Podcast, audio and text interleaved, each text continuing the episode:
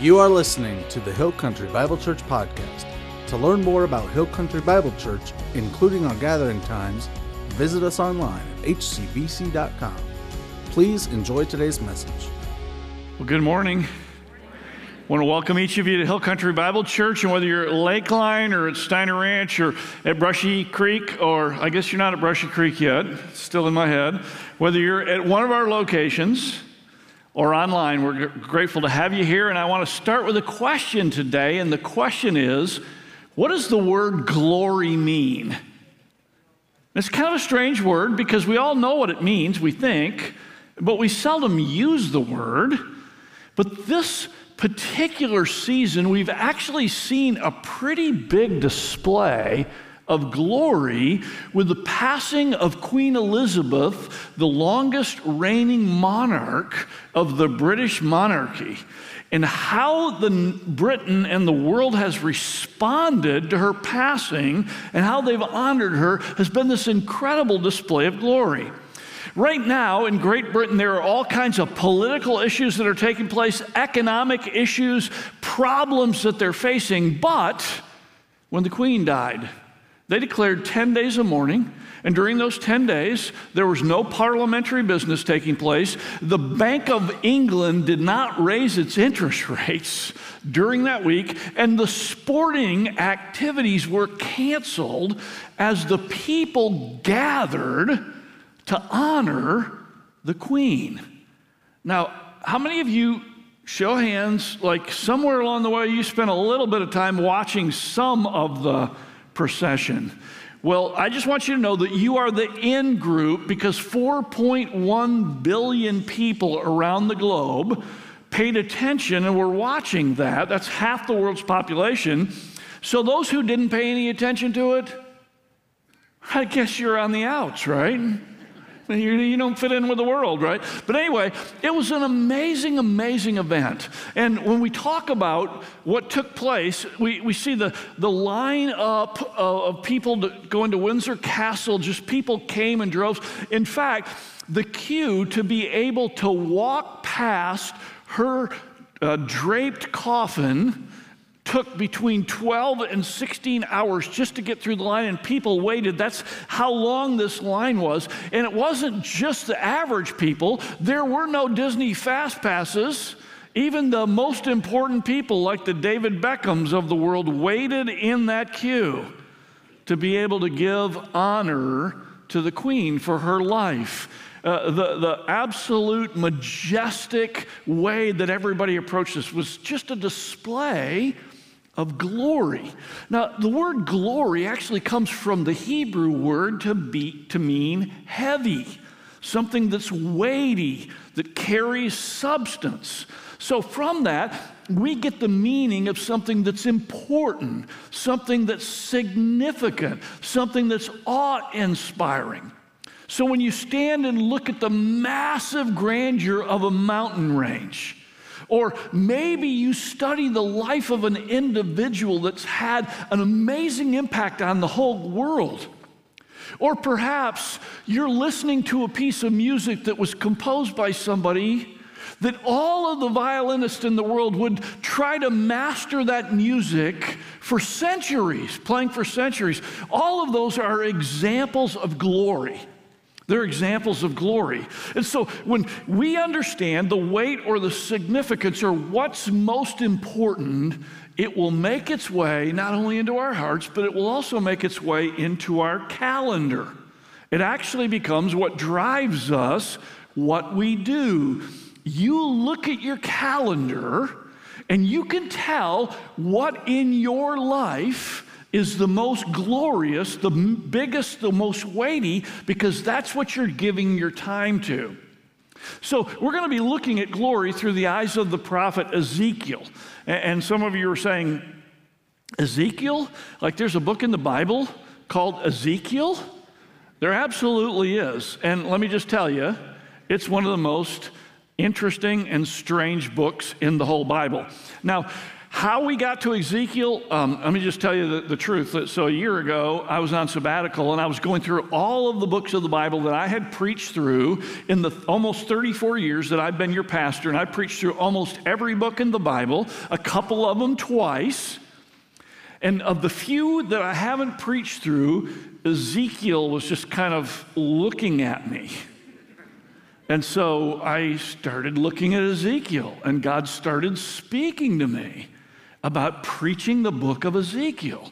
Now, now, what's so interesting is the reason why I've always not considered it a book to be preached is because it's long 48 chapters.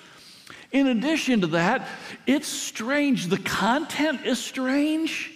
The message is strange, and the, the period in time when it occurred is a really strange period of time. And yet, as God started speaking and I started studying, I actually took a seminary class to work through this book. And as our team began to look at what the book was actually saying, I realized that the message of Ezekiel is a message to the American church today, a message that we need to hear.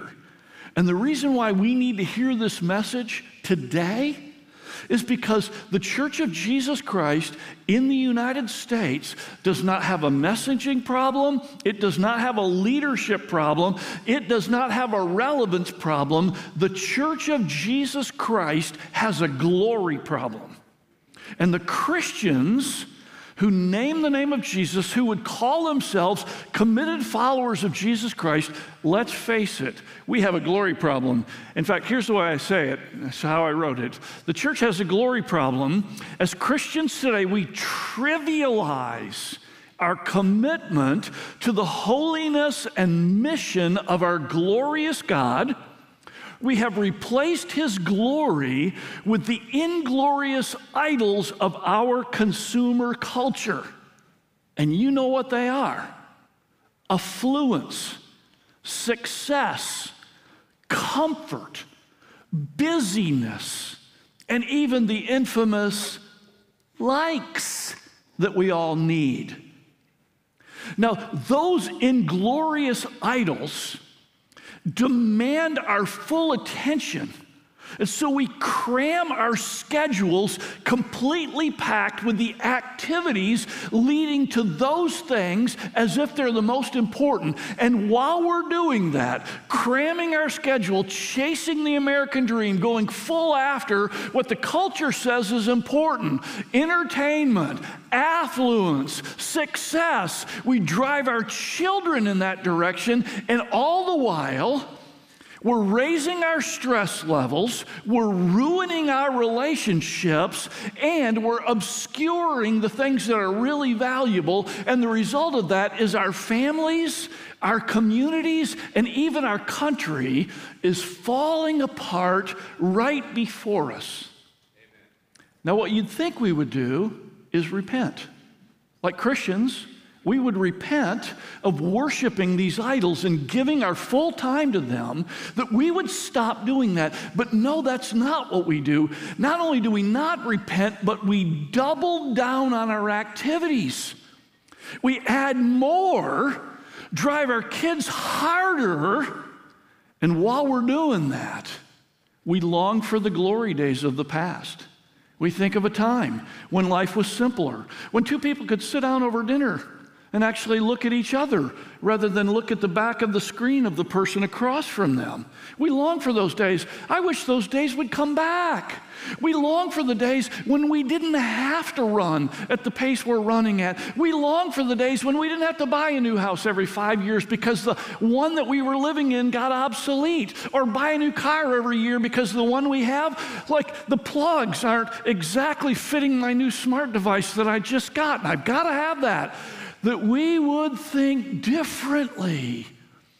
And we long for the days when simple things were true, like men were men and women were women, and we didn't have to worry about that. Like that all made sense to us. We long for those days. Listen, listen, listen, listen, listen. The fact that you're clapping about that is part of the problem. Because as Christians, we ought to be longing for the glory of God. And what we want to do is keep chasing these cultural idols and running our lives into the ground and hoping that everything is going to get better or go backwards. And the book of Ezekiel shouts very loudly at us that God's glory, when fully understood, will bring us to a place where life makes sense again, where we have something to contribute to make the culture and the world around us actually a different place. In fact, we're going to look at this as we dive into the first chapter today. So grab your Bibles and be ready to be disturbed. Just be ready for it. Be ready to open your eyes to the glory of God. And so as we start the first as we start the first two ver- uh, first three verses, we're going to see the setting and we're going to see the surprise that glory actually shows up in Babylon. Okay? Here we go. Verse 1. In the 30th year, in the fourth month, on the fifth day, I was among the exiles by the Kebar River. The heavens were opened, and I saw visions of God. Now, that's the words of Ezekiel. The next two, two verses are the editor coming in to try to make sure we know exactly the time in history when this is happening. On the fifth of the month, it was the fifth year of the exile of King Jehoiachin, the word of the Lord came to Ezekiel the priest, the son of Buzi, by the Kebar River in the land of the Babylonians. There the hand of the Lord was upon him. Now, oh, oh, let me get you up to speed really quickly on what's taking place here the recording of this book of Ezekiel is not some kind of weird mystical prophetic book.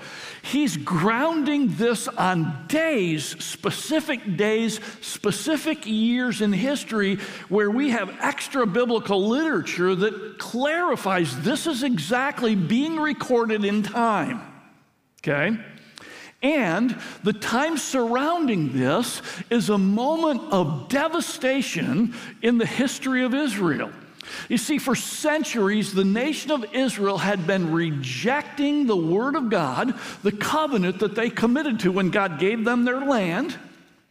They had been following other idols, the idols of their culture the ones I just mentioned, oh, they had faces and names like Asherah and Baal. We'll look at those in the future, but essentially they were following the, the goal of affluence and prosperity. They were following the goal of personal satisfaction, of appearance. Like all of those were embedded in their worship of these idols. And the culture was falling apart, and God sent prophet after prophet after prophet telling them to repent and turn back to the Lord, and they just kept going. And finally, God says, I'm done. I'm going to take you into captivity for 70 years, and after that, the remnant that emerges will be ready to follow me. And he begins to execute that in 605 when Nebuchadnezzar of the Babylonians surrounded the city of Jerusalem. And there he looted the temple and he carried away a couple of their key leaders. One of those was Daniel, and he went into captivity. Well, he set up Jehoiachin as his vassal puppet king to lead in his stead and pay tribute. And then he went back to Babylon.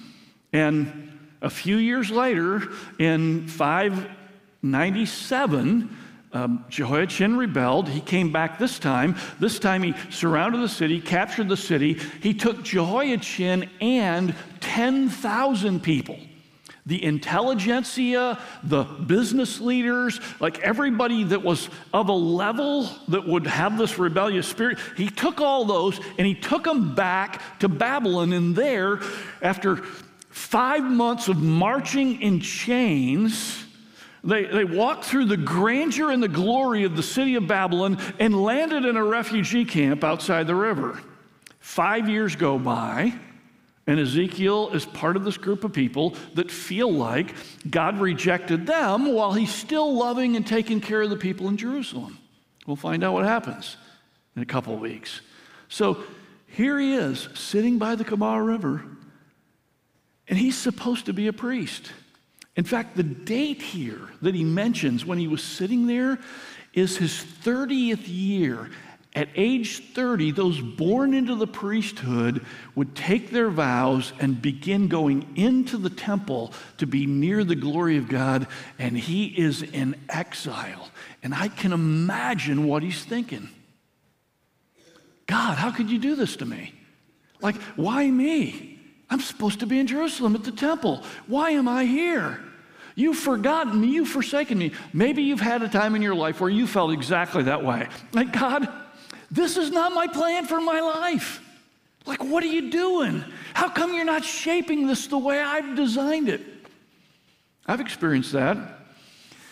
I remember when I was going to college, my, my parents had a desire for me to go to a Christian college, and I had a desire to play basketball, so I picked one that had a good basketball team, worked out, got ready, showed up, walked into the coach's office, and said, I'm here. He looked at me, I'll never forget the words he said. He said, Son, son, we got 17 guys on scholarship, and we're not even gonna have tryouts. And I went back to my dorm room and sat down and said, God, what in the world? Like, what in the world? I'm 800 miles from home. I don't know anybody. And here I'm stuck, and I'm not getting to do what I know I'm supposed to be doing. And for that whole freshman year, I spent that freshman year trying to prove to myself that God did not exist because I was so angry. But before the year was over, God revealed himself to me, and I bowed on my knees and I said, God, you exist. You got my life. I'll give you my life. I had to see him before I was ready. And that's what happens with Ezekiel. In fact, we're going to get a picture of the vision where God's glory is revealed in a terrifying experience. So, starting into verse 4, we're going to read a passage that describes a vision of God that Ezekiel sees. And this is the strangest thing you could ever imagine. Um, some of you may want to actually try to draw this picture while I'm reading the passage and see if you can do it. Now, let me just give you a hint. Part of the reason why it's so hard to understand is because he's actually looking at something supernatural in nature that he's never seen before. And so, as he writes, He's writing in Hebrew, and the Hebrew is a mess. He can't conjugate his verbs. He mixes up his plurals and his singulars. He stops in the middle of a thought and then restarts it someplace later. He gets halfway through a word and stops writing. What's happening? It's a person that's looking at something that is blowing their mind, and in the midst of it blowing their mind, they're trying to record what's happening and so it almost feels a little nonsensical.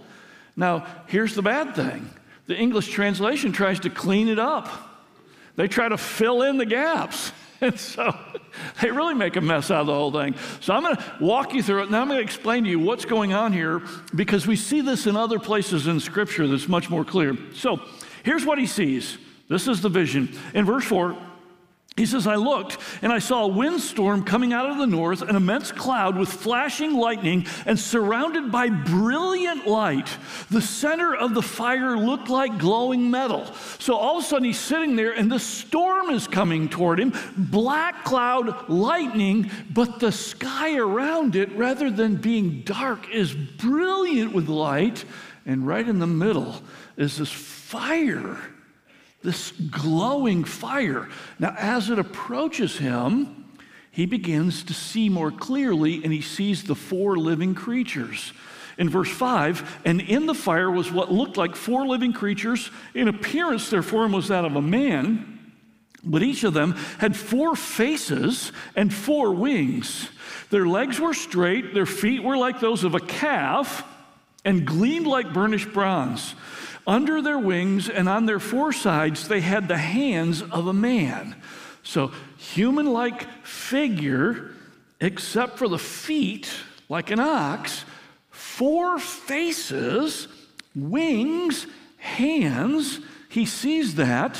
And then in verse 10, he describes their faces. Their faces look like this Each of the four had the face of a man, and on the right side, each had the face of a lion, and on the left, the face of an ox. Each also had the face of an eagle. Such were their faces. Their wings were spread out upward. Each had two wings, one touching the wings of another creature on either side, and two wings covering its body. And then in verse 13, the appearance of the living creatures was like burning coals of fire or like torches. Fire moved back and forth among the creatures. It was bright and shining, bright and shining, lightning flashed out of them. The creatures sped back and forth like flashes of lightning. So you got these four creatures, strange looking, wings touching each other, moving fast, burning coals in the middle of them, flashes of lightning coming from them. And then he goes on to describe some wheels. So we have the storm, we have the four living creature, now we have the wheels in verse 15. As I looked at the living creatures, I saw a wheel on the ground beside each creature with its four faces. This was the appearance and structure of the wheels. They sparkled like chrysolite, and all four looked alike. Each appeared to be made like a wheel intersecting a wheel. So it appears like that. He keeps using these words. Like the wheel is not just this way, there's another wheel like this intersecting. And we'll come back to that in just a moment. Okay, let's continue. In verse 18, their rims, the rims of the wheels, were high and awesome, and all four rims were full of eyes all around. Now, how can wheels be full of eyes? Great question. Now, if you go to the Akkadian word for eyes here, that would be bright, shiny uh, gemstones. If you go to the Hebrew word, it actually means eyes, the ability to see. So I guess you'd never hit a bump with these wheels because they would know what was, what was in front of them. Verse 19, when the living creatures moved, the wheels beside them moved. And when the living creatures rose from the ground, the wheels rose also. Wherever the Spirit would go, they would go, and the wheels would rise along with them because the Spirit of the living creatures was in the wheels. So th- there's this energy that's connecting the living creatures and the wheels and the movement and the coordination so let me give you an artist rendition of what this may have looked like, which may help you a little bit. And you can show me your, your hand drawings after, afterwards. Okay, here, here's a picture of what this may have looked like. So we've got four living creatures. Their wings are raised, touching each other. They've got four faces. They've got what looks like the body of a man, the hoofs of a, ca- of a cow, and with each one of them are these wheels that can go in all different kinds of directions. Who are they and what is this? Who they are, the living creatures, they are the cherubim.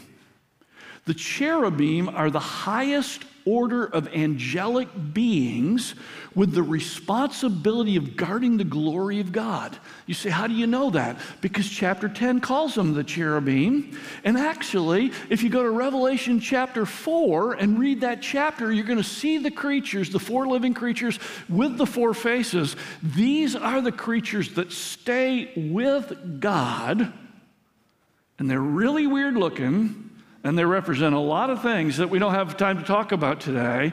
So, what is this whole structure? This whole structure is a chariot. And it's not just any old chariot to haul somebody around. This is a war chariot. And it moves at rapid speed and the coals of fire are actually the coals from the altar, which are used to burn away or purify sin. God is on the move, and He's on the move in judgment here. Then we see what Ezekiel sees next as he looks up from the wheels up to the top, verse 22. Spread out above the heads of the living creatures was what looked like an expanse sparkling like ice and awesome. Under the expanse, their wings were stretched out one toward the other. Each had two wings covering his body. And when the creatures moved, I heard the sound of their wings like the roar of rushing water, like the voice of the Almighty, like the tumult of an army. And when they stood still, quiet, they lowered their wings. Now look at the sounds. When this chariot is on the move, it's like God speaking. It's like an army coming. This is a war chariot, and God is driving it. Verse 25 There came a voice from above the expanse over their heads as they stood with lowered wings. And then he doesn't even tell us what the voice said. He just stops in the middle of the sentence. We don't even know. And it goes on and says, above the expanse, over the head, their heads, was what looked like a throne of sapphire. Think beautiful blue and high above on the throne was a figure like that of a man. I saw that from the appearance to be his waist up, he looked like glowing metal as if full of fire.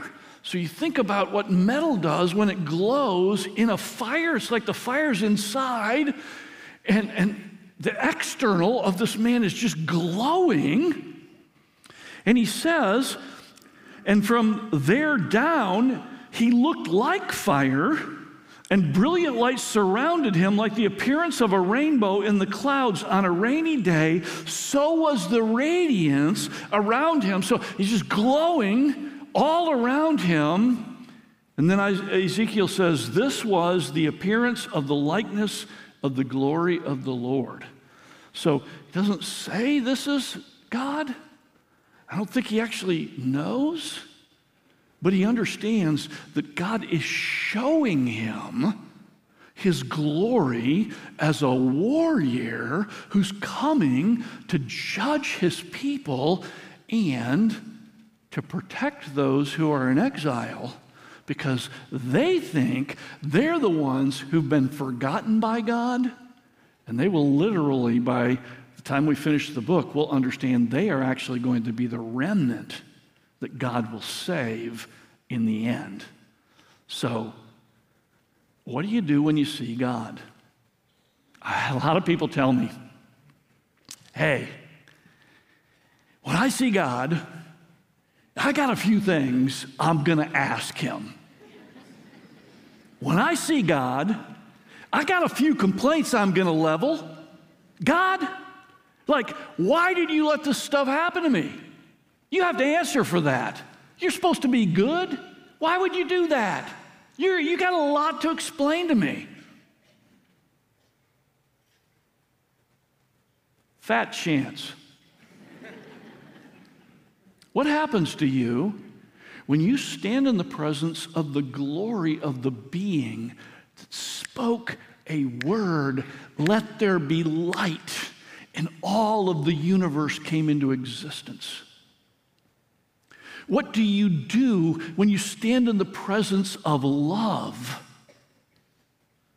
that says, I will give my son as a sacrifice for your sin so you are not consumed? What will you do when you stand in front of the judge of the universe? who created you to live a holy and righteous life. And you didn't. Like, what will you say? What will you do?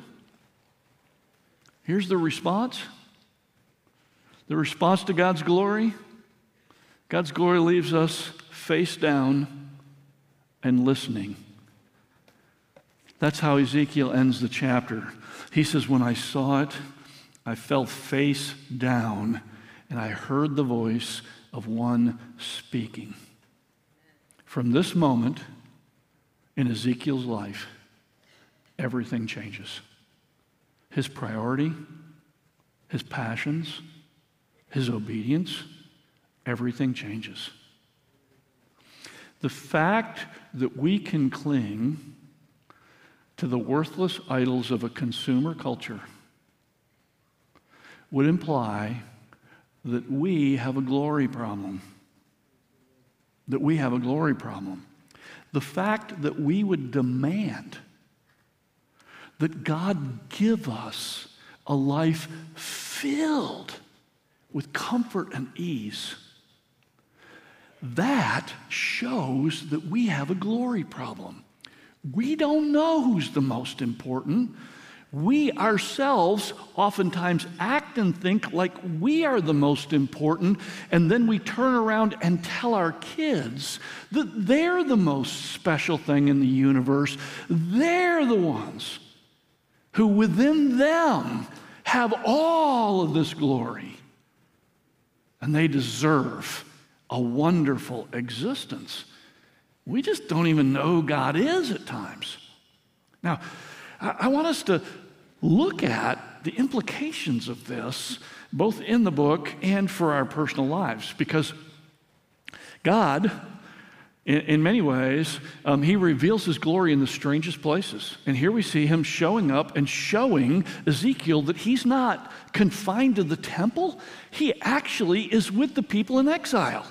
Ezekiel is thinking, like, I can't be a priest here because, God, you're not here. You're in that box in the temple. Do we do that? Do we say, God, I've got space in my life, some unique little places that I'm going to tuck you away? If you do, you've got a glory problem. And God's glory shows up in the strangest places. I think Brian Dorsey learned this lesson. Let's watch together. My name is Brian Dorsey. My wife, Gina, and my two boys, Luke and Levi, live in Lago Vista, Texas. 10 years ago, I was a small businessman. I had 18 retail stores in four different states, and I was very much of the world. I was running the rat race, doing everything that I could to try to make myself happy or to find joy in this world, but it never came. And then I met my wife, and there was just something unique about her. So as we started to date, as I started to get to know her, I soon found out that the difference in her was that she loved Jesus. We started attending Hill Country Bible Church, and I knew that I desired a closer relationship with Jesus. And the first thing that he started to do when he was reordering my life was he got me to really start thinking beyond myself. And although I'd never been to prison, never been to jail, never been arrested, he made it abundantly clear that he wanted me to get involved with prison ministry. So a few weeks later, I found myself in a car on the way to a prison with a friend of mine. And I'm glad I didn't ask a whole lot of questions because en route there, he mentioned something about death row. And I said, oh, hold on, death row, I thought that was in Huntsville. And he said, they live at the Polunsky unit where we're going in Livingston. But you don't have to worry about that because they're housed separately and no one's really allowed to go in there. So when I walked into this gymnasium, preparing to have church, and I found myself standing amongst 300 men in white with one officer, only by the power of the Holy Spirit was I affirmed and I knew exactly where he wanted me to be. Church was just beyond amazing. And I started to come back as frequently as I could. So every Wednesday I wake up at 3:45 preparing for my 4-hour drive to Livingston. I spend the day there with the men in closed custody, administrative segregation, and death row. Through the church there, the men have started a hygiene ministry. So we get to bring shampoo, deodorant, toothpaste, and soap to the men who have no connections on the outside, no support on the outside. They're locked in their six foot by 10 foot cell for 23 to 24 hours a day. Prison is one of the most racially divided places in America. But when you come into church, you can see all of these men from different backgrounds, different ethnicities, hugging each other, praying with each other. And that's only possible by one name, and that's Jesus some of the great changes that we've seen that have occurred in death row. We're now allowed to have church services. We're now allowed to have baptisms. It used to be a place where guards didn't want to work. There's joy. There's men singing.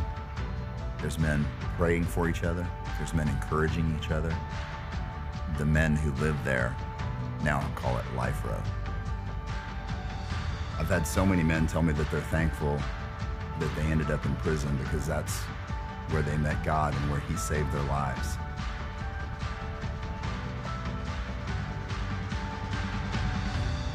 These men have more freedom than anybody else in the world.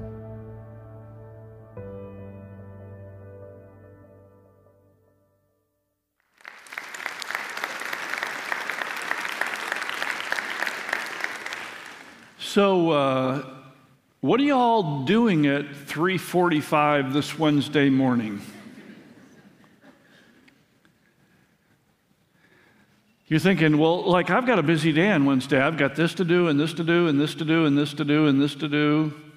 Exactly. Are you getting the point?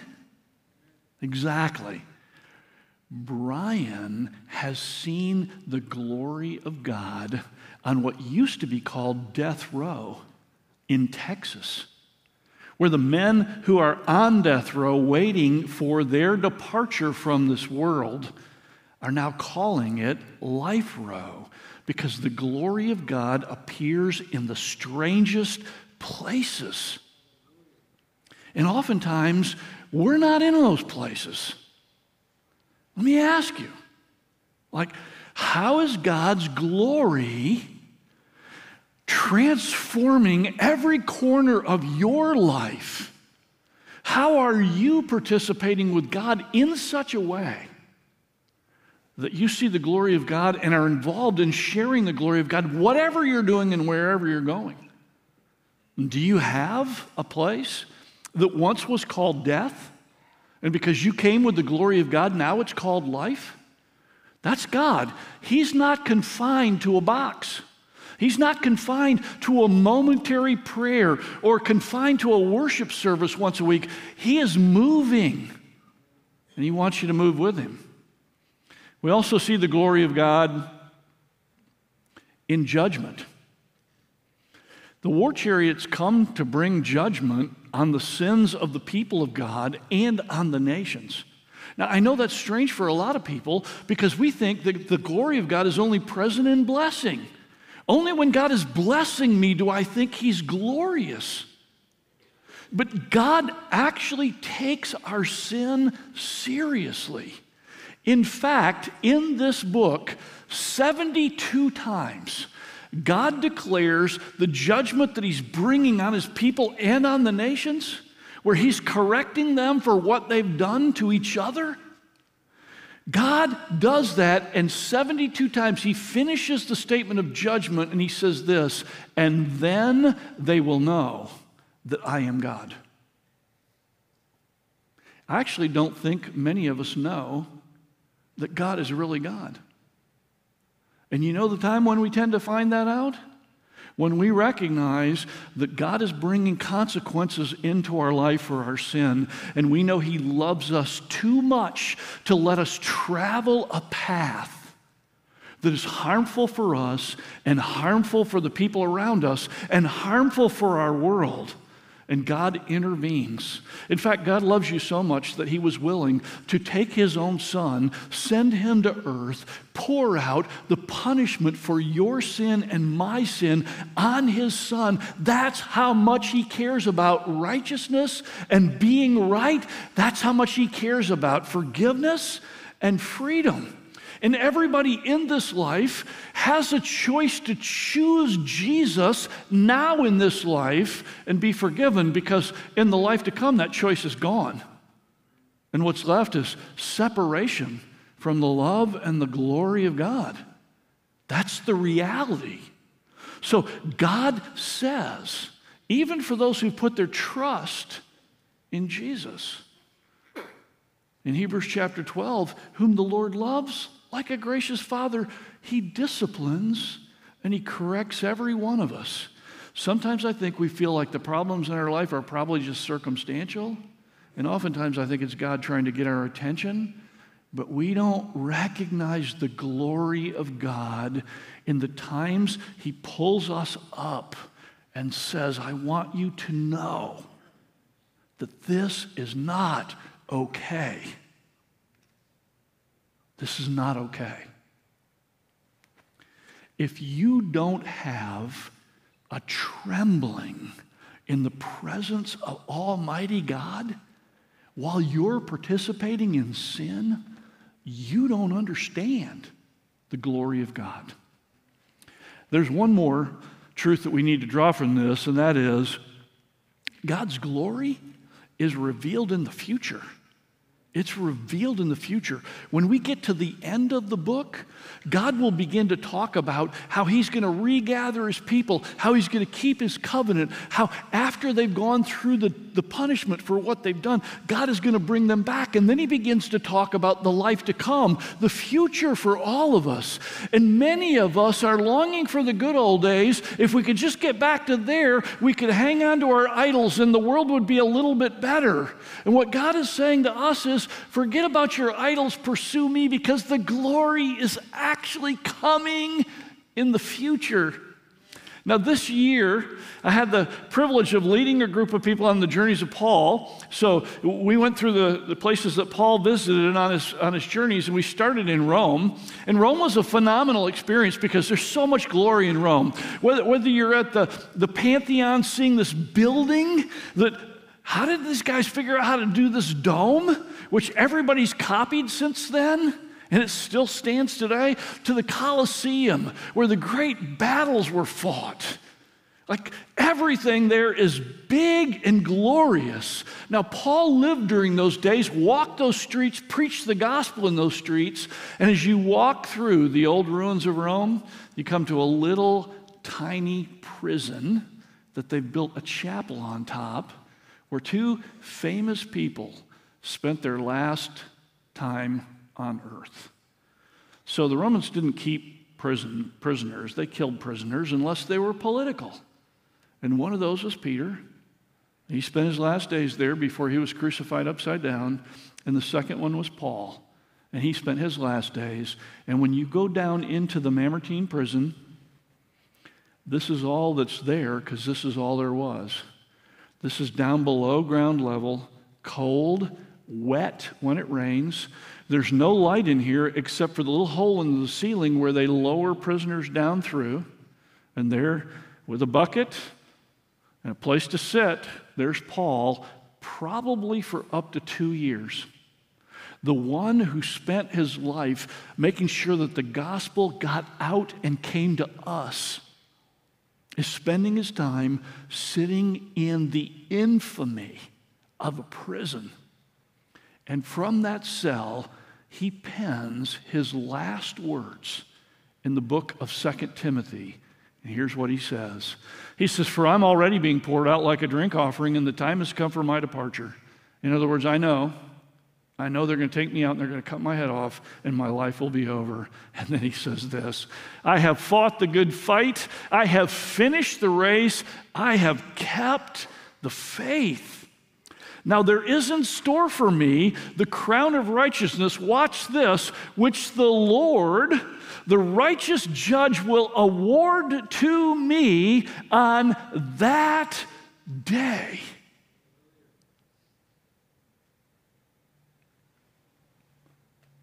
Jesus getting off of his throne and walking up to the Apostle Paul. And with those nail scarred hands, picking up the victor's wreath and placing it on his head. You see, Paul understood glory. And it wasn't in the good old days. It wasn't living a life for the moment. There is a day coming there is a day coming. And it will be the most glorious day that you will ever experience when you stand face to face with Jesus Christ. And you look into the face of divinity and love. And on that day, what you chose to do with your life will be revealed. And here's the promise Paul didn't stop with himself, he went on to pen these words, and not to me only but also to all who have longed for his appearing, who have made the return of Christ, standing in God's presence, who have made that moment the moment to live for, not for a college acceptance letter, not for a first job in the field that I love, not in finally being able to afford a new car, not in getting awards on your phone. Little flippy things, you know what I'm talking about? For taking a certain number of steps.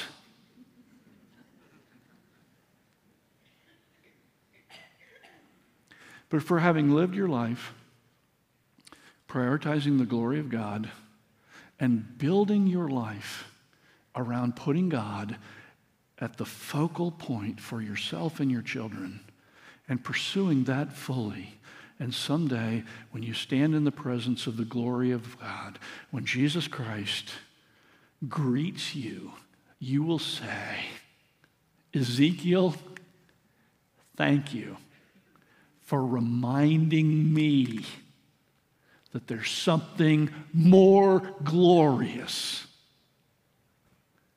than this life. Don't long for the good old days. Look forward to that day. Let's bow our heads for prayer. Father in heaven, I just thank you for the people that make up this church. So many faithful people who desire you above all things. And Father, I pray that our church, each of us together, would break free from the craziness of this consumer culture, from the idols of this world, that we would have the freedom to step out and experience your glory by being distinctively focused on you. Father, I pray that this week each of us would make steps and move toward you for your glory. In Jesus' name we pray. Amen. If you were encouraged by today's talk, be sure to rate us and subscribe on iTunes, Spotify, or wherever you stream your podcasts. To hear other talks, videos, and live gatherings, visit us online at hcbc.com. And again, thanks for listening to the Hill Country Bible Church podcast.